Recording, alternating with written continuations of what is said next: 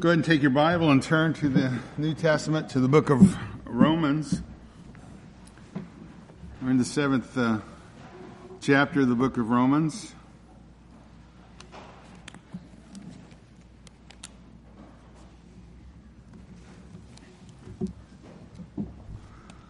Pick it up in verse uh, 14. And I'll read down through verse 25. Romans chapter 7, starting in verse 14. For we know that the law is spiritual, but I am of flesh, sold into bondage to sin. For what I am doing I do not understand, for I am practicing I am not practicing what I would like to do, but I am doing the very thing I hate. But if I do the very thing I do not want to do, I agree with the law, confessing that the law is good. So now no longer am I the one doing it, but sin uh, which dwells in me. For I know that nothing good dwells in me that is in my flesh, for the willing is present in me, but the doing of good is not. For the good that I want I do not do, but I practice the very evil that I do not want. But if I am doing the very thing I do not want, I am no longer the one doing it, but sin which dwells in me. I find then the principle that evil is present in me, the one who wants to do good. For I joyfully concur with the law of God in the inner man, but I see a different law in the members of my body waging war against the law of my mind and making me a prisoner of the law of sin which is in my members. Wretched man that I am, who will set me free from this body of, the body of this death? Thanks be to God through Jesus Christ our Lord. So then on the one hand, I myself with my mind am serving the law of God, but on the other, with my flesh, the law of sin. Tonight we return to this uh, portion of Scripture here for a second time. I told you last time that probably a few sections of uh, uh, the Bible have caused more differing opinions amongst godly uh, biblical scholars on how to interpret a text uh, than the one before us. Um, and it has, excuse me, a lot to do with who exactly is uh, uh, Paul speaking of here. As you read the text, though, you come very apparent that you're reading the words of somebody who um, deeply cares about the Scripture. Uh, someone who deeply cares about the law of God, somebody who wants to obey the law, Somebody who's in conflict, however, somebody who's in a very real, deep, intense uh, personal conflict who is being pulled one direction and then being pulled the opposite direction. And, and so he's living a life that's dominated by this conflict. And, and if we're all uh, honest with ourselves, I think we're all aware of this warfare that's going on in our life, a warfare that really never existed uh, before we came to faith in Christ, but hasn't ceased since. It's the struggle with sin. Uh, a struggle with sin that was not there before we came to faith in Christ. Again, I think, excuse me, this is the, the normal Christian life. This is the reality of what it is for each and every one of us uh, once we are saved. Uh, a real battle with sin within us that we did not realize uh, before conversion. So the question on the table is why is that? Why is there this battle? And, and that's what this portion of Scripture is about. Uh, as believers in Christ, again, we're no longer dominated by sin, but in all honesty, we're not dominated by righteousness either. So if we were to express our life as believers in, in one word, again, that one word would probably be conflict. There's a very intense conflict. So again, this section of scripture is dealing with that issue, with the battle of sin, really the battle with indwelling sin, uh, a battle if you're a believer in Christ that you're very much f- familiar with. Now, before we get to the text in, in proper, I, I want to just take a couple minutes to remind us of something that we all know, and I hope it's an encouragement to us by way of uh, remembrance. Don't forget that the main uh, or the most discussed doctrine uh, in this book of Romans is, uh, the, of course, the doctrine of justification by faith alone. Right? The doctrine of justification is really the heart and soul of, uh, of this gospel. The activity by where God Himself declares us as a believing sinner to be not guilty, justified, legally set free uh, from the penalty of sin before Him because of Christ. And then at the same time, declared absolutely righteous by the virtue uh, imparted to us or imputed to us the merits of the person of the Lord Jesus Christ, again by grace alone through faith alone. Now, for the most part, if uh, we are uh, been paying attention to our Bibles, we get it. We get the fact that by God's grace, Christ stands as our substitute. Christ bears our sin. He takes our punishment. God takes all of our sin, places it upon the person of Jesus Christ, and punishes Christ instead of uh, punishing us. So that the wages of our sin can be paid for. And again, we're no longer held legally liable uh, to the debt of our sin because Christ has come and he has absorbed that debt. Again, that penalty for sin, which was death. But perhaps one of the things that's uh, uh overlooked that in uh, justification, we're also granted the positive righteousness of Christ, the positive righteousness of the person of Jesus Christ at salvation. We're granted the perfect righteousness of the perfect Savior. Now, we're not only imputed the perfect righteousness of Christ, that is, Christ's righteousness credited to our account, we're actually given the righteousness of the person of Christ. So that the believing sinner is equipped to spend eternity in heaven with God, again, not based on what he or she has done, but again, based solely upon the person of Jesus Christ. So, in that great doctrine of justification by faith alone, salvation and forgiveness of sin is not only found in the person of the Lord Jesus Christ, but again, a far less perhaps discussed and far less understood fact is the great truth of the righteousness of, of God is not only credited to us, but again, or again imputed to us, but listen, at salvation, we're actually made righteous. That's what's meant in part by this idea of sanctification. And sanctification is an inseparable part of justification. That God has not just declared us righteous, He actually makes us righteous. Because again, justification and sanctification go together, they're inseparable realities for the believer. Now, sanctification, de- justification is declaration by the, uh, by the uh, judge of the universe, but sanctification begins at that very same moment, the, the, at the moment of salvation. Now, of course, we understand when I actually, when I said we're actually made righteous, I didn't say we're actually made perfect, but we are made righteous. At the moment of, of our salvation, right, sanctification begins at that moment. And we understand that sanctification obviously is an ongoing process that we realize will not be perfect until we are glorified, but nevertheless, it is a reality. At the moment of salvation, it's not just forgiveness of sin. At the moment of salvation, there's a very real, a very true divine miracle that happens in the believer that is now changed. Again, think about how many times have we through this series brought up 2 Corinthians 5:17 for example. It says therefore if any man is in Christ he is a new creature. Old things passed away behold new things have come. Therefore if any man is in Christ he is a new creature, a new creation. Right? New the word there's kainos, it means new in quality. It's not chronos, it's not like time, something just new came to existence, but it's new in quality. Because the Bible says that the old self, who we once were in Christ, or who we once were in Adam, the old self was crucified with Christ. Romans 6 and 6. That means the old who we used to be is no longer in existence. That person's dead. Crucified with Christ. Before God, we're no longer identified with Adam. Before God, we're now in full union, identified with Christ. Imputed the righteousness of Christ, but again, given the positive righteousness, the person of the Lord Jesus Christ. So again, at salvation, God doesn't just declare us new. He actually begins the process of making us new. So again, salvation is not just a legal declaration only, but salvation is a real salvation. It's a real transformation of life. It's a real change. Because again, who we once were in Adam is no longer true of us. That old man has died, and now we have been recreated, created anew, recreated in Christ. The old man had no potential whatsoever for holiness, no potential whatsoever for righteousness. All the old man could do was sin. All the old man could do was sin and bring forth corruption and fruit for death. But in Christ, we have been given a new quality of life by the resurrected power, the resurrection power of Christ. And by that power, we have been recreated. We have been given a new life that is holy, righteous, and pure. A life that is eternal. Therefore, listen. It's a life that we have been given that has no principle of death in it. Therefore, that new life that we have been given has no component of sin. I'm going to say it again. The life that we have been given has no principle of death in it. Therefore, this new life that we have been given has no component of death. And you say, well, that can't be true. And I say, well, that's absolutely true.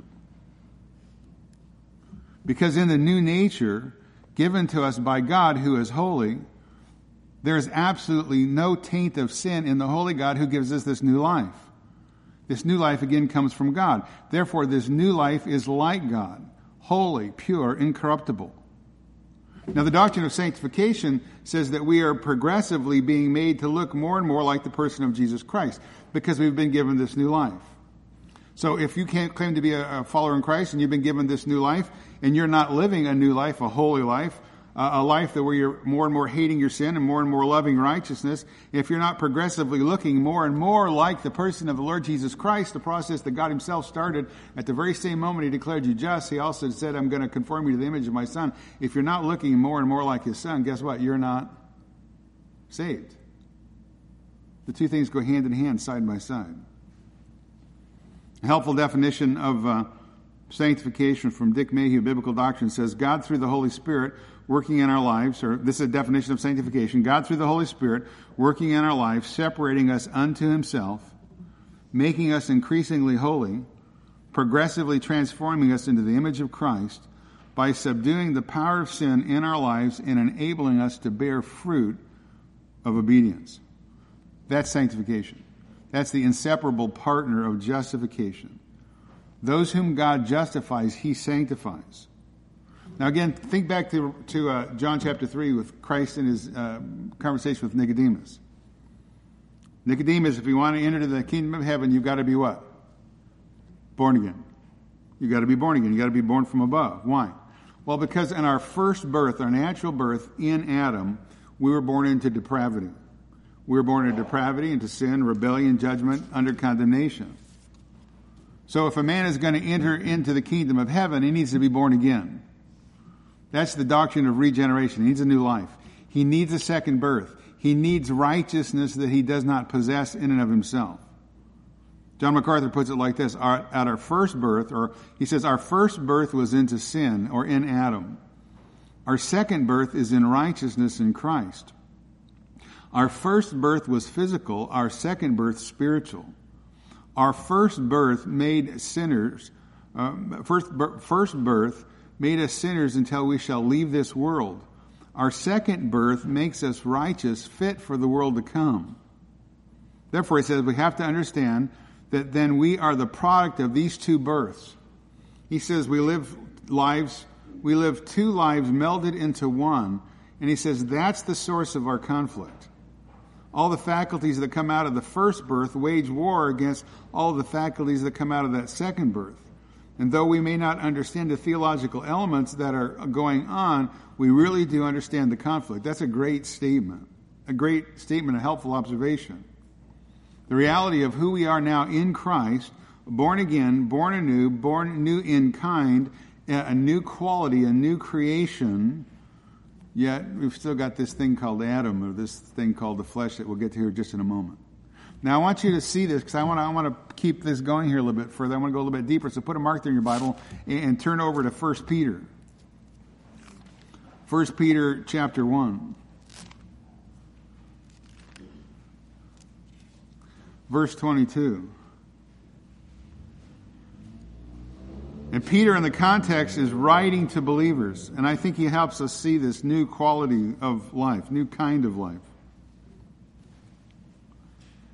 1 Peter chapter 1 verse 22. Since you have an obedience to the truth purified your souls. We'll stop right there. Since you, in a, uh, since you have in obedience to the truth purified your soul.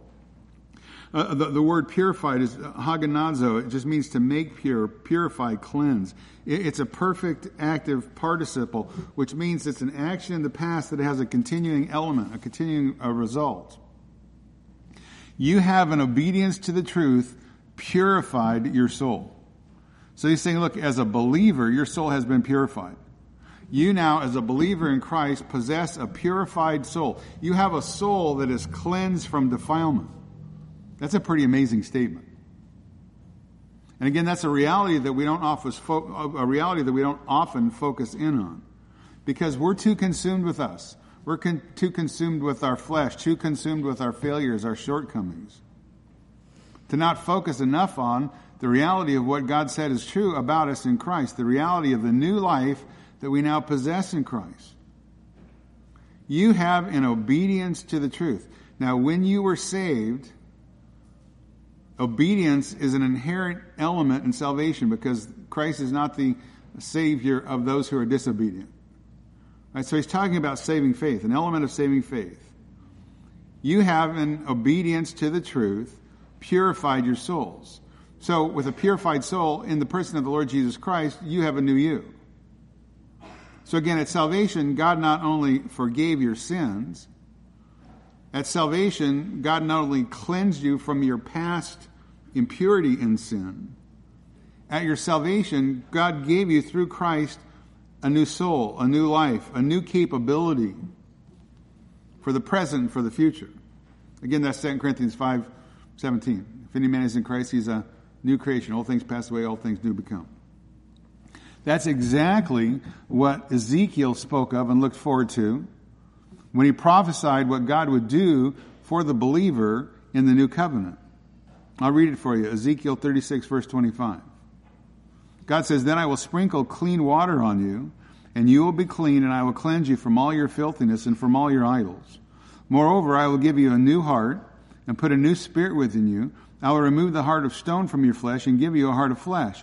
And I will put my spirit within you and cause you to walk in my statutes, and you will be careful to observe all my ordinances. That's the work of God. That's the work of purification. It's not a work, a human work. It is a divine work, as Ezekiel has just said. It's the same thing that uh, Peter says here in 1 Peter 1 and 22. You have purified your souls, right? So how does this happen? Well, he goes on and he says, verse 23, he says, For you have been born again. Again, being born again is a divine work. It's the work of regeneration. Being born again, again, is another perfect participle, demonstrating, again, a past action with a continuing element, continuing result. At your spiritual birth, again, you're not just forgiven, you're cleansed. At your spiritual birth, you're given uh, a purified soul. You're given new inclination, new desires. Again, that's what it means to be born again by the person of the Holy Spirit, by the work of the Holy Spirit. I'm going to give you a new heart and a new spirit within you. I'm going to take the heart of stone out of your flesh and give you a heart of flesh. I'm going to put my spirit and cause you to walk in my statutes, and you're going to be careful to observe my commandments. It's a whole new life. And again, as we saw back with Nicodemus again in John chapter 3, this work of purification uh, is, uh, is a God thing. Just like we did nothing to. How many of you in the room did anything to contribute to your first birth? Can I get a show of hands? Right? Did, did you decide who your parents were going to be, when you're going to be born, where you're going to be born? None of us contribute to our natural birth. And out of Nicodemus, if you remember that in John 3, the conversation again with Nicodemus was same thing in our spiritual birth. We don't do anything. It's all the work of God. The uh, theologians call it monergistic, right? One work, one, one energy, right? It's the sole work of the person of the Holy Spirit who comes and moves and does what he does. It's the Holy Spirit who brings regeneration. It's the Holy Spirit who brings new life. It is, again, the sovereign work of God. Again, verse 23, you have been born again, not of seed which is perishable, again, not human seed, not by human birth, but imperishable. Undecaying is what that word means. That through the living and abiding Word of God, that is through the living and the abiding Word of God. Uh, the uh, authorized version says, uh, being born again not of corruptible seed, but of incorruptible. Right? Imperishable, incorruptible by the Word of God, which is which liveth and abideth forever. So that word incorruptible means incorruptible means not liable to corruption, not liable to decay. It really means immortal. So, how did this new birth come about? This new birth that we now possess in Christ, which is imperishable, incorruptible, immortal, come to us? How did it come, uh, come into being? And he says, through the living and abiding Word of God. We know the Bible says that faith comes by hearing, and hearing by the Word of Christ, by the Word of God. Right? That's true. And it's through God's Word that He recreates life in us. We who were once dead in trespasses and sins. We hear the living word of the living God, the living truth, and we are called from death to life. We are recreated. We are born again, and we're given a new nature in Christ. Completely different from who we used to be. Completely different from non believers around us. Given a new life that is incorruptible, a life that's not tainted by sin, but a life that is holy, like the holy God who gave it to us. So we have within us this new nature this seed that cannot perish, this incorruptible seed, because again, what God creates is perfect. It's pure, it's holy, it's righteous. So when you and I were saved, we were made new in Christ, and God has given this new holy life an incorruptible life, an imperishable life, a life that now loves God, a life that wants to serve God, a life that wants to honor both God and Christ, a life that wants to obey the Word of God, and again, a life that is very much different from who he used to be. And we need to understand that reality. We, we need to understand that reality. That's who we are. Verse 24 describes our physical life. He says, For all flesh is like grass, and all glory, all its glory like the flower grass. The grass withers and the flower falls off. He's saying, Look, because sin is in the world, our human life, our physical life, is subject to death, even for saved individuals. Right? We've all been infected with sin. Right? And however, the divine life that we have now been given in Christ is not infected with sin. The, the divine life that we have been given that is holy and pure from the holy, pure God Himself is not subject to death. Again, therefore, it can't be affected by sin. Verse 25, but the word of the Lord abides forever. And this is the word which was preached to you. Again, it's the divine word. It's the gospel. Again, it's God's truth that comes and liberates us. It's the gospel that again declares uh, that salvation is possible through the person of Jesus Christ, forgiveness of sin. And not just forgiveness of sin, but the gospel declares that there's a righteousness that we need that is given to us freely through the person of the Lord Jesus Christ. And that's a reality. Because justification and sanctification always go together. At salvation, we're forgiven, justified. At salvation, we're also made new creations in Christ, born again with a purified soul, a purified, undefiled soul that is separated from sin. Because that life that we're given in Christ is an eternal life, that's a pure life. Again, it's a holy life because it comes from a pure and holy God. Now, that is every much a bit of reality as the issue of indwelling sin that we're talking about here in Romans 7. That divine life is every much a bit of a reality in our life as the battle that we're doing each and every day with indwelling sin. That divine life that we're given in Christ, the question is, is that divine life perfect? Well, yes and no. Yes, in the sense that it's perfect because it's the perfect righteousness of the perfect righteous one, the Lord Jesus Christ, and with our union with Him, we're freed from a dominion of sin. Yes. No, in the sense it's not perfect because we have to continue to do battle with sin. Sin that remains. We need to continue to pursue holiness. That's what Paul says in Philippians 3. He says, Not that I've already attained to it, I've already become perfect, but I press on in order that I may lay hold of that which I also was laid hold of for by Christ. Brethren, I do not regard myself as having laid hold of it yet, but one thing I do, forgetting what lies behind and reaching forward to what lies ahead, I press on towards the goal for the prize of the upward call of God in Christ Jesus. Uh, 1 Peter 2 and 11, Beloved, I urge you as aliens and strangers to abstain from fleshly lusts which wage war against the soul. 2 Peter 3 and 18, Grow in grace and the knowledge of our Lord and Savior Jesus Christ, and to him be the glory now forever and ever. Amen. We have been purified, we've been born again, we've been given a new nature in Christ, yet we still have to press on. Again, not that I've already attained to it, I've already become perfect, but I press on in order that I may lay hold of that for which I was also laid hold of uh, by Christ. We're going to be conformed to the image of Christ. Christ is perfect. We're going to look like Him.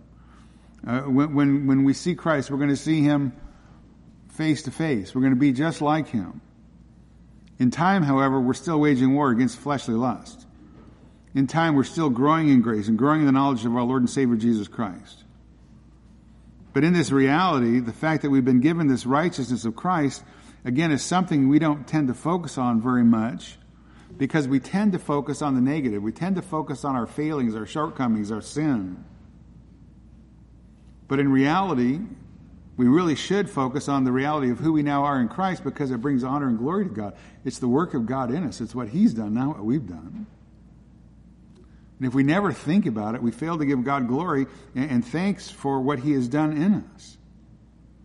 This righteous life that He gives us is true for every believer. Every man and woman who's ever been saved has been given an imperishable, incorruptible new life through the Holy Spirit, through the Word of God. Therefore, that person cannot die. Therefore, that newly created person in Christ has new impulses, new longings, new desires that are again holy and righteous and pure. because we've been given the real righteousness of the person of Jesus Christ. And listen, this is where the tension comes. That is the issue right there. That's the issue. That's exactly the point of tension. That's exactly the point of conflict. Because we're both at the same time sons of Adam and sons of God. Sin's still working in us. It's waging war in us. Our, our flesh is ever dragging us down. But we have this new created us in Christ which has holy longings that wants to do the right thing, that desires to do the wrong thing, to do the right thing, that, that longs to do the, the right thing. That's the issue. Again, it's this conflict that is raging within us because of this new us that is still incarcerated in this fallen flesh. That's the issue of Romans 7. That's the battle that is being waged. And it's not a battle between natures because we have a new nature. It's a battle with the flesh. It's the remaining humanness in us, the, the remaining fallenness of sin in our flesh against the new us in Christ. And we have to do battle with sin, right? We should do that. We, do, we need to do battle with our sin. We need to deal with the issue of indwelling sin and our fallenness in Adam.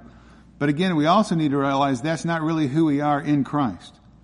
It's not really the true new us in Christ, this new creation in Christ.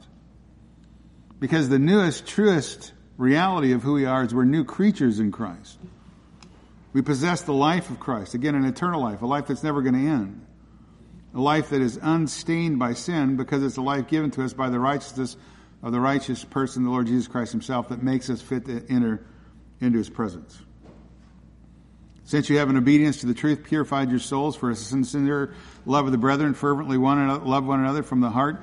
Uh, this new life gives us a love for others around us that we never had before. We just don't have time to get into that. For you've been born again, not of seed which is imperishable, but which is imperishable, that is through the living and abiding word of God. That's tremendously encouraging. And again, it's glorifying of God for the reality of what He's done in us, what He has made us into, and it's words that really should bring, bring great joy to our hearts. So instead of saying, Woe is me, every time we sin and fail to not do what we desire to do, every time we sin and don't do what we desire to do, we should say, instead of woe is me, we should say, Where did that come from? Because that's not really the new me. Right? Since we have, in obedience to the truth, once forever purified our souls, since we've been born again of a seed which is not perishable but imperishable, that through the living and abiding word of God. Because sin in our life is an intrusion. Sin in our new life in Christ is an intrusion. It's a foreign intruder. It's a fierce, threatening enemy. And again, it's against the reality of who we are now in Christ. So we need to hate that sin, yes. We need to deal harshly with that sin, no doubt. Because that's not who we are in Christ. I, I think we need to understand that. We need to think on that a little deeper. The realities of who we are in Christ, the new life we have in Christ, a holy, righteous, perfect life granted to us by the holy, righteous, perfect Savior. We are not the same people who we used to be when we were apart from Christ. Listen, John Newton said this. John Newton, the slave trader, a very wicked man by his own confession, said this I am not what I ought to be. I am not what I want to be. I am not even what I hope to be. But by the cross of Christ, I am not what I was. Amen. By the cross, I am by the cross of Christ, I am not what I was. That's a great statement. That's a great understanding of this truth. All of this concerning us, right? So again, why do we go on sinning? The reality of who we are. Why do we do this battle? That's again what the issue of Romans 7 is. We're dead in trespasses and sins. We're dead to our old man, but we still are uh, alive in Christ. We still have this conflict this battle with indwelling sin. Someone said uh, this, uh, said, we have a new birth from God, but we still have the reality of the first birth from our parents. Listen, we are like a holy seed in an unholy shell. That's a good picture. We're like a holy seed in an unholy shell. We're incarcerated. We're in prison. We're locked in, bound, and subject to all the weakness and all the wickedness of our humanity, but the bottom line is sin is no longer the master over us anymore. Sin is no longer has, sin no longer has dominion. It is still present, but it's helpful to understand the truest and purest reality of who we are as new creations in Christ and then deal with the remaining flesh that creates the problems and conflicts within us. That's a great statement. Right? We are redeemed humanity incarcerated in fallen human flesh. That's the, that's the, the battle that we're facing. Now go back to Romans 7.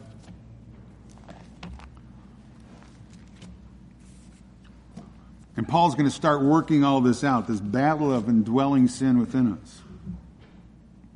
And last time we were in the text here, we spent almost a majority of the time dealing with the issue of who the person is here. Who is the man in Romans 7? I told you there's four views historically. We heard the arguments, we valued each one of the views biblically. View number one of who the man is speaking here in Romans 7 uh, is the man of Romans 7 is somebody unsaved. This is who Paul was before he got saved. The second view of the man here who's speaking in Romans 7 is doing this, having this uh, struggle, is that as, as many modern teachers uh, put it forward, I told you uh, the idea that this man is the so-called quote-unquote carnal Christian. The third view that was popular historically is this man is a man who's under conviction of sin. And, and again, that view is very uh, popular by a lot of heavy hitter theologians. But again, we evaluated all those views. I'm not going to go through them for time. We heard all the arguments. We said, well, some of them have some points of merit, some of them have no points of merit. Some of them have some points of merit, but they really don't line up with the truth of what is being presented here. Therefore, we're going with option number four. The fourth and final view of who the man here is in Romans 7, he is a mature spiritual believer. A mature spiritual believer. Now, again, this is the uh, position adopted by almost all the reformers. So again, the reformers saw justification as an entirely forensic or legal declaration uh, uh, of the believer's status before God. But just because the believer is declared justified or righteous by the righteous one, God himself, that does not mean the believer is completely, totally removed from the presence and influence of sin. So as long as the believer is in this earthly body, in this world that has fallen, we're going to struggle with sin. We're going to fail to perfectly obey God's will because that's the power of indwelling sin.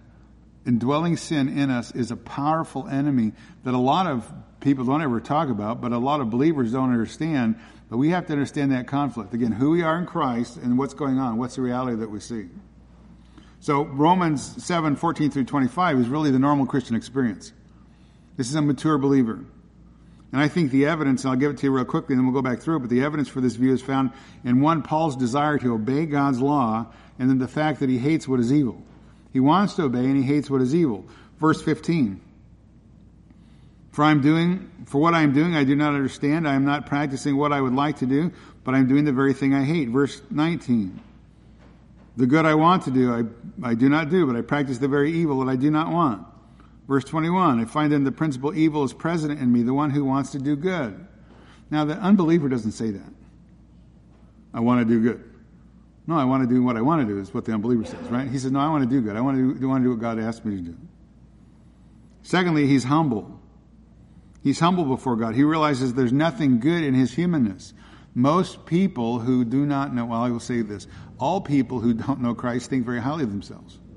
Not this guy. Verse 18, for I know that nothing good dwells in me that is in my flesh, for the willing is present, but the doing of good is not. So he sees himself humbled before God. He realizes there's nothing good in his humanness.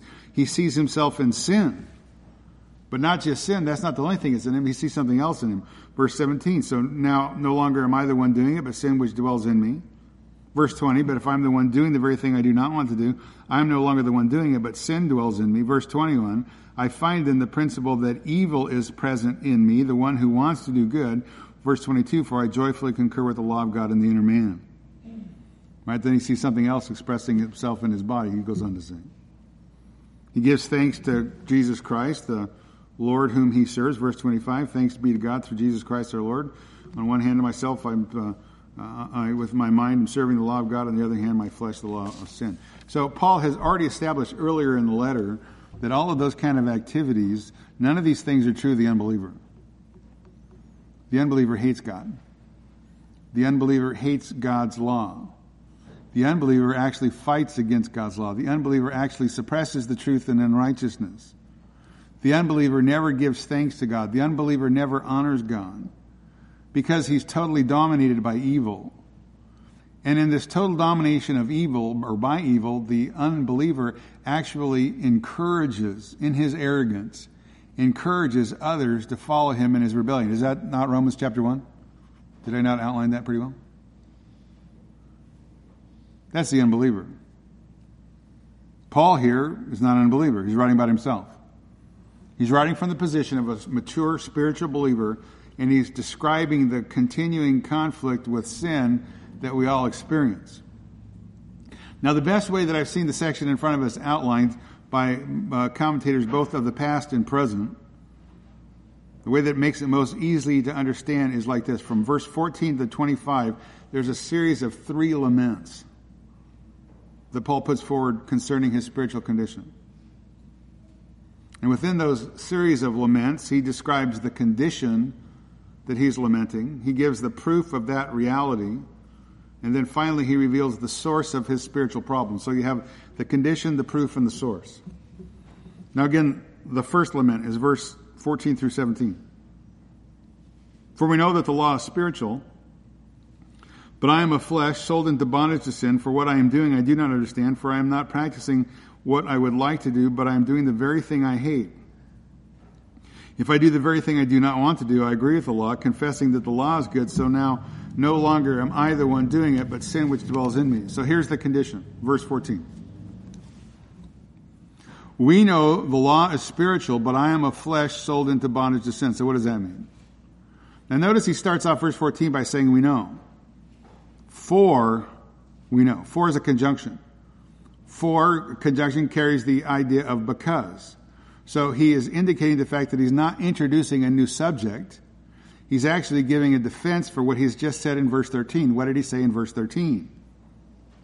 Verse 13. Therefore, did that which is good become a cause of death for me? May it never be. Rather, it was sin, in order that it might be shown to be sin by the effect of my death through that which is good, so that through the commandment sin would become utterly sinful. For we know that the law is spiritual, but I am of flesh. Verse 14, we know uh, that the law is spiritual, but I am of flesh, sold into bondage to sin. So again, he is affirming in verse 13 the law. Right? Remember, I told you he was talking about the law, and he's also talking about sin. People were saying, well, look, if you say we're no longer under, under the law, but under grace, you're saying that the law is sinful. He said, no, no, no, I'm not saying that whatsoever. He's saying, look, the law is actually helpful because without the law, I wouldn't have known what sin was because the law defined sin. The law exposed my sin. So he says, look, the, the problem is not the law. The law is holy, just, and good. The law is spiritual, but he says, here's the problem. Here's the condition. I am a flesh. So he's contrasting the law and the flesh. What the law is and what man is. The law is spiritual. Again, the law given by God is holy, just, and good. Theologian Charles Hodge says this The law is the unerring standard of duty, the source of moral light and knowledge. It should therefore be everywhere known, studied, faithfully applied. It's the rule of judgment for our own conduct and that of others, right? There's nothing wrong with the law. Remember, I told you over and over again what the law does. It, it declares the holiness of the perfect of God, the, the holiness of God, the perfection of God. It sets forth the standard uh, uh, uh of, uh, of uh, God's perfection. The law is not the issue. The problem is the law exposes our sin. Sin's the issue. And the law is not just looking for outward conformity because remember, thou shalt not covet. That's a, that's a sin of the heart. Right? The law is not looking for just outward conformity. The law is looking for inward conformity. The law comes and actually exposes the sin of our heart. Jesus said, You've heard it say that you shall not uh, commit adultery. I say that if you even look upon a woman with lust, you've already guilty of the act, right? It's the heart. So the, the law is not looking just on outward conformity. The law is looking on the inward affections of the heart because the heart has to be correct. Perfection is the standard honoring God. Again, there's nothing wrong with the law. Paul says, look, the issue is me. He says the issue is man. Look what he says. He says, man is of flesh. We know that the law is spiritual, but I am of flesh. Now, if you have the authorized version, it says carnal. I am carnal. Or if you have the New King James, the new authorized version? So let me stop here and explain something again before we get too far. That word carnal, ah, there you go. See, we do have carnal Christians. No, we don't. We don't. Trust me. The word carnal there is the Greek word sarx, S A R X, in the transliteration. It literally means the flesh. It literally means the soft substance of living things, the body, the material substance, living creatures. If it's used in a moral and ethical standard, or uh, morally and ethically, it denotes this mere human nature, the earthly nature of man apart from divine influence. Therefore, that which is prone to sin and opposed to God. And that's how Paul is using the word flesh. I am of flesh. Here, I am carnal. So when he says I am carnal, he just simply means I'm a human. He's not introducing a new category that's not biblical called the so-called, again, quote unquote, the carnal Christian. He's not promoting that idea. And he's not saying, look, he didn't say that he was in the flesh. Doesn't say that. He says of the flesh. In the flesh means that he's walking in open rebellion, outright rebellion against God. He's not saying that. He's not saying that he's not redeemed. That's not the point of what he's saying. He's already said that the true believer is no longer in the flesh, Romans 7, verse 5. That a true believer is no longer enslaved or bound to the flesh in its sinfulness as they once were before they came to Christ. But the true believer, while not in the flesh, listen, a true believer is not in the flesh. That doesn't mean that the flesh is not still in the true believer. That makes sense? A true believer is not in the flesh. That does not mean that the flesh is still not in the believer. Again, the remnants of our humanness, the remnants of the spiritual corruption of sin. Holy seed, bad shell. Right? The still indwells the believer. Again, verse 13, therefore did that which was good become a cause of death for me, may it never be. Rather, it was sin right? In order that it might be shown to be sin by the effect of my death through that which is good, so that through the commandment sin would become utterly sinful. For we know that the law is spiritual, but I am of flesh, sold into bondage to sin. So Paul says the law is spiritual, but I am flesh, right? I, am a man. Opposed to that which is perfectly of God. So again, the nature of the law is like the lawgiver. The nature of the law is holy, just, and good. The nature of man is like what men are. John Calvin says this. When he uh, speaks to the nature of man, he says, Whatever men bring from the womb, and flesh is what men are called, as they are born, he says this, as long as they retain, as long as they retain their natural character, they are corrupt, so they neither taste nor desire anything but which is gross and earthly. That's a great definition. What do men by nature want? Everything that's wicked, everything that's gross, everything that's earthly. That's the natural man. The nature of the law is like the lawgiver, holy, just, and good, but we are like our nature. It's the same kind of statement that he's going to make in verse 18, for he says, I know nothing good dwells in me that is in my flesh. The same kind of statement he's going to make in verse 25. So on one hand, I myself, with my mind, am serving the law of God, but on the other hand, with my flesh, the law of sin. So again, the Christian, in his inner being, in his inner self, has been completely forever cleansed from sin, forgiven, given the righteousness of the perfect one, the righteousness of the person of the Lord Jesus Christ. However, that sanctification is never going to be absolutely perfect in time because of the flesh, because of the remaining sin, the desires of the fallen humanity that still desires corruption. Again, a holy seed within an unholy shell. A, a new us incarcerated, imprisoned, locked in to failing humanity. It's the same thing that Luther picked out, and I think I said or pointed out to you, and I think I said it to you last time it's the famous Latin phrase of Luther, simul justus et peccator. Right? Simul justus et peccator. At the same time, the same person, simultaneously justified but yet a sinner. That's the reality of life and time. Legally declared justified or righteous by the righteous one, God Himself, but not totally removed from the presence and the influence of sin while we're in this body in time. So that's what Paul says in verse 17 and what he says in verse uh, 20, he says, Sin still dwells in me. Verse 16, if I do the very thing I do not want to do, I agree with the law, confessing that the law is good. Verse uh, 17, so now no longer am I the one doing it, but sin dwells in me. Verse 20, if I am doing the very thing I do not want, I am no longer the one doing it, but sin dwells in me. So again, Paul's not saying at all that he's unregenerate. He's not saying that he's in the flesh. He's not saying that he's still dead in trespasses and sin. He's not saying that he's still serving the devil. He's a lover of the world and, a, and rather than a lover of God. He's just saying, look, we, he's just saying what we all know to be true. Who we are as Christians. We simply acknowledge the fact that the law is spiritual, but we're not.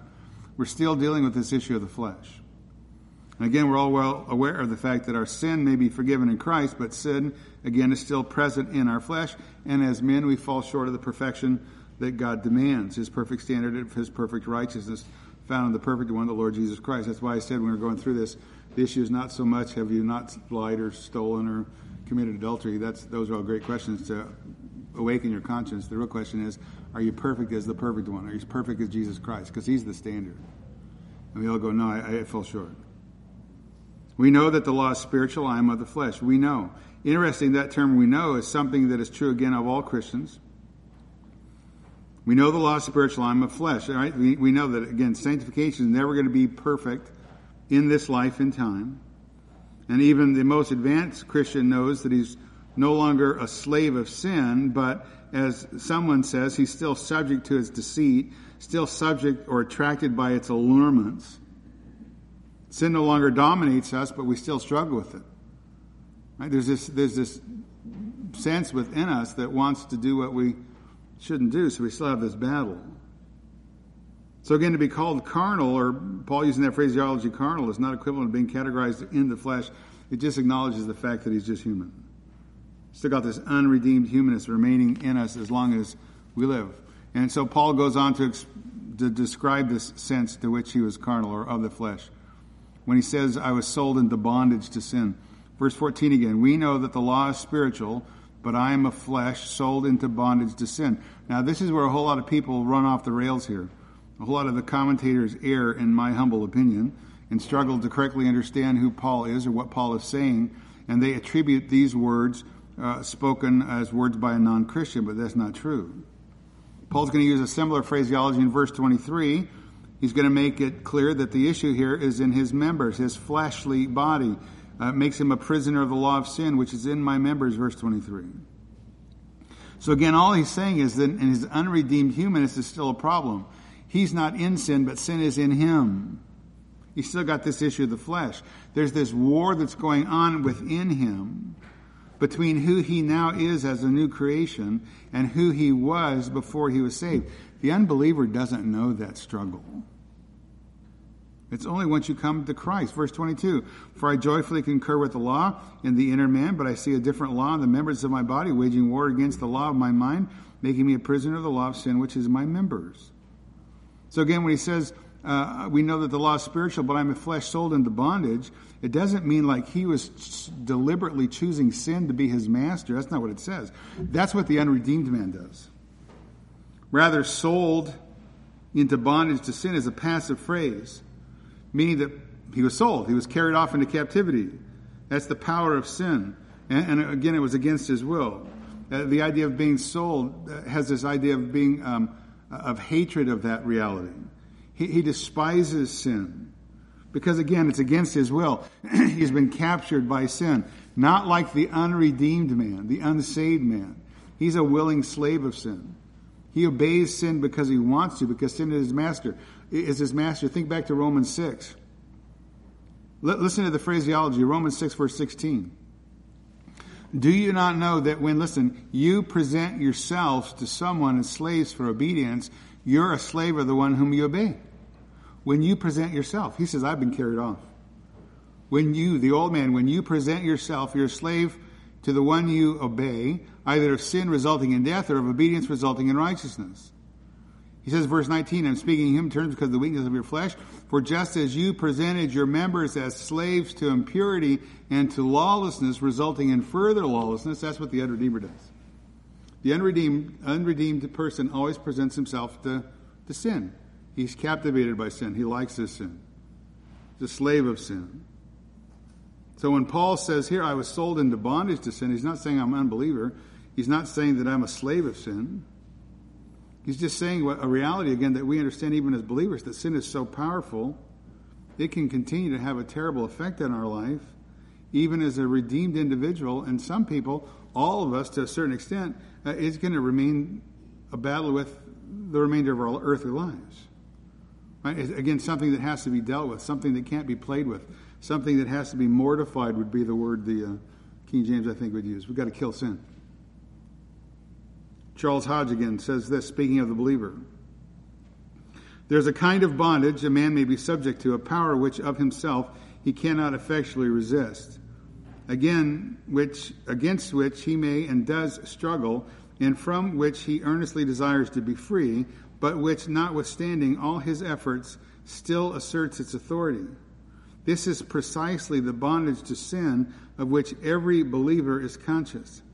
He feels that there's a law in his members bringing him into subjection to the law of sin. And, and in the context when he's speaking about law, he's just talking about an operating principle, a power.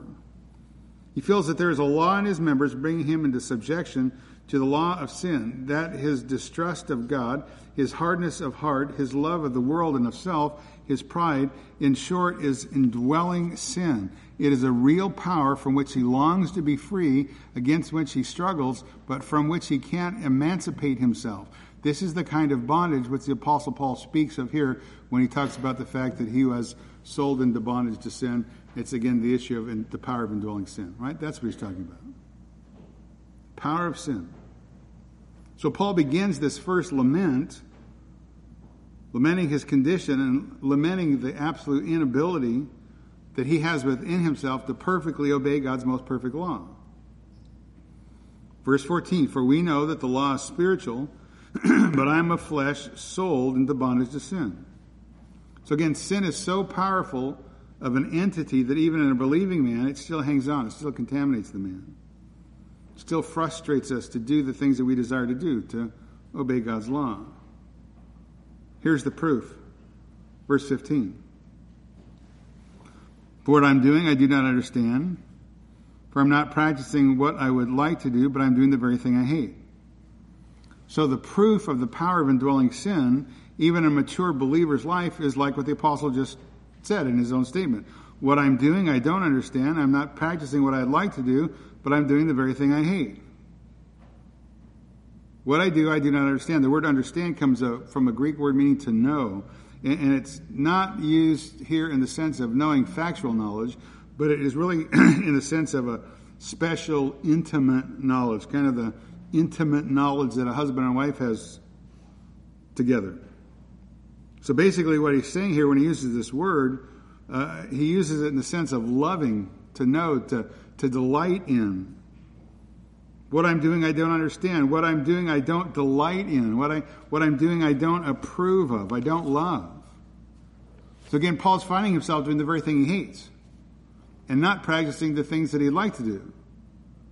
What I love and approve, that I don't do, but I do that thing which I hate, that thing which I disapprove. That's exactly what I do. Again, that's the language that every true believer is familiar with. We say that all the time in our lives. And to a lesser extent, that's really the language of every person on the earth, because every person on the earth, saved or not saved, has a natural understanding of the, the Word of God in the sense that the God has put God's law in everybody's heart, and there's a conscience, and everybody knows right from wrong.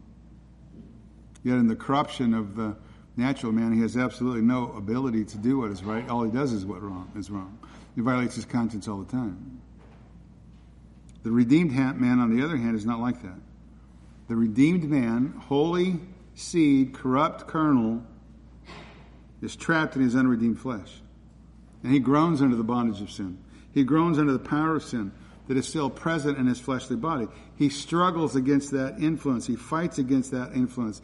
He longs to obey God's perfect word, yet he finds himself not able to, either by himself, by his own effort, or by keeping the law to effect the freedom that he, that he wants. He's unable to perform that which he desires and approves. Again, verse 15. For what I am doing, I do not understand, and I'm not practicing what I'd like to do, but I'm doing the very thing that I hate. So again, that's a dramatic contrast to Paul's pre-conversion life. Remember I told you last time as a Pharisee, he was very happy with himself. He was self satisfied. He thought, you know, he was blameless before the law of God. But now he's come to faith in Christ. He's come in contact with the living righteous one, and he realizes just how wretchedly short he falls of God's standard of perfection. So that's the proof of the power of indwelling sin, even in the most mature, advanced believers, somebody as such as the Apostle Paul. So you have the condition, you have the proof, and now the source very quickly. Verse 16. What's the source of this conflict? Verse 16. If I do the very thing I do not want to do, I agree with the law, confessing that the law is good. Verse 17. So now no longer am I the one doing it, but sin which dwells in me. So the source of Paul's inability to fulfill the demands of the law while confessing that the law is good is his inner man. Okay? In, in, in himself, uh, there, there's a new creation in Christ. Uh, the source of failing to do what he wants to do is sin, he says, which dwells in me. That's that battle again. Right? Sin which dwells in me. I'm doing the very thing I don't want to do. I agree with the law, confessing the law is good. So no longer, no longer am I the one doing it, the new I, but sin which dwells in me. Now he's not denying personal responsibility for his actions. He's not affirming the Greek philosophical dualism, dualism or Gnostic philosophy of the day that said matter is evil and spirit is good. He's not saying, you know, my, my flesh in the sense of I'm just going to cut my hand off and then I'm not going to ever steal anything again. You can cut your hand off and then have one hand to steal with, and then you can cut both of your hands off and still have a mind that wants to steal, right? You can take yourself and put yourself on a, an island away from everything else and no TV, and you can still lust in your heart, so better cut your heart out. That's what you need to do. You need to cut your heart out and get a new heart, right? He's not talking dualism. He's talking about a principle of evil that still remains in his flesh. We know that the law is spiritual. I am of the flesh, sold in the bondage of sin. For what I am doing, I do not understand. For what I'm practicing, I would like to do, but I'm doing the very thing that I hate. Again, uh, and he's not teaching two natures. Now, some of your Bibles may have certain headings that suggest uh, there's a conflict between the old nature and the new nature. I, I spent about 20 minutes up front for the express purpose that you would understand the fact that you don't have two natures. You have a new nature in Christ. Amen? You have a new nature in Christ, a purified soul. So the Christian, it's not like, remember the Flip Wilson TV show, guys got gray hair like me? He had this character, Geraldine, and there was like the, the angel on one shoulder and the devil on the other shoulder and going back and forth. And Geraldine always said, you know, the devil made me do it. No, the devil doesn't make you do anything. And there's not this battle between good and bad. That's George Lucas. That's Star Wars. I said that somebody else was somebody was at my house the other day. I said Lucas is a theologian. He's trying to promote you, and not a good theologian. He's trying to promote a worldview. It's not biblical. You know, there's good force, bad force, and it's nonsense. Entertaining, I guess, if you like star, what was it called, the science fiction kind of stuff. Don't buy his theology. You have a new, redeemed you a new redeemed you inside you, a new purified soul in you. You're a new creation in Christ. That new nature. So it's not a battle with the old nature and new nature. The old who we used to be is dead in Christ, dead, uh, crucified with Christ, done away with. The battle is sin. That's the battle is. It's, it's sin.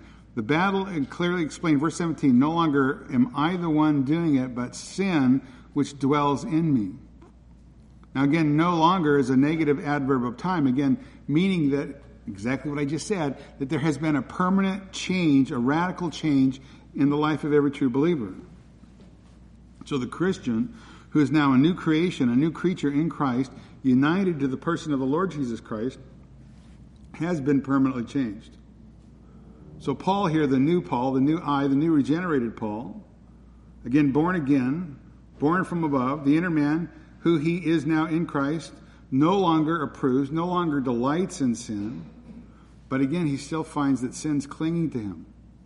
He's not in the flesh, but the flesh is still in him. That's the battle. But now the difference is in Christ, he hates that. He hates that sin. He fights that sin. But sin's kind of like a deposed ruler that still hangs on. He's not reigning, but he's still there in the background somewhere. He's managing to survive. He's trying to find expression uh, of himself through the members of, uh, of the body. Again, that's the power of indwelling sin in the life of the believer. Again, it's going to be a force that has to be reckoned with all the days of our life here on the earth. Right? This is very much uh, along the lines, it's not exact parallel, but somewhat along the same thing that Paul told the Galatians. Remember in Galatians chapter 5, verse 17? He warned that there's this conflict between the flesh and the spirit. Galatians 5:17 the flesh sets its desire against the spirit the spirit against the flesh for these things are in opposition to one another so that you may not do the things that you please. There's an internal war going on. With who he used to be the old man's us dead I got it but I still got this new life incarcerated in a fallen humanity and the fallen humanity at times still raises up its head right so again the fact that Paul is a believer here in this section is evidenced by his love for the law, his lament over the sin in his life, his inability to do what he knows God wants him to do. Again, things that unbelievers aren't even concerned about. He says, The law is spiritual, I'm flesh. There's this great power of indwelling sin that we have to recognize because we have to recognize in order to do battle with it. But we have to understand where the battle line is drawn, right? And again, it's this, this uh, thing called sin that dwells in us. So this is the first lament something that's true of all of us, something I think we can all agree to as uh, uh, believers in Christ, something we can identify. This is just a normal uh, experience of a Christian life, a Christian life in this world. We got this issue with sin, the power of indwelling sin. Right? We're under the condemnation of the penalty of the law. We understand that. And, and what the law does, again, as I said all through this series, is the law drives us where? The law drives us to Christ. Right? Because Christ is our only hope. In Christ, we find our perfect righteousness. We find our perfect righteousness seated at the right hand of God. And again, it's Christ alone who's sufficient for all. Again, for the sinner who's not repented, who desperately needs to repent, desperately needs to be reconciled to God, his only hope is Jesus Christ. For the saint who is sick and death, uh, sick and tired of the, the death that remains in him, sick, sick and tired of the battle with sin, your only hope is Christ. Look down verse 24. Wretched man that I am, who set me free from this body of death. Verse 25, and I think we can say it with Paul, right? Thanks be to God through Jesus Christ. All points to Christ. Have I told you that Christ is pretty important? He's the issue. You need more of Christ. I need more of Christ. We need to fall deeper and deeper in love with the person of the Lord Jesus Christ and understand what the Bible says is true about us in Christ rejoice for what God has done in the transformation in our life, and then go to war. Right? We'll, Lord willing, finish the rest of the chapter next week. Our Father and our God, we're thankful for our time together in your word, both this morning and this evening. We're thankful for the great truths that you have uh, transformed us, changed us, and given us a new, complete life in Christ, a perfect life, a life that is eternal. We're so thankful for that. We're thankful for the ministry of the word that you have left for us to encourage our heart and to point us to you, our God, and to Christ, our Savior. May we grow in our knowledge. May we grow in grace. May we grow in our love for both you and our Savior. We pray in Christ's name. Amen.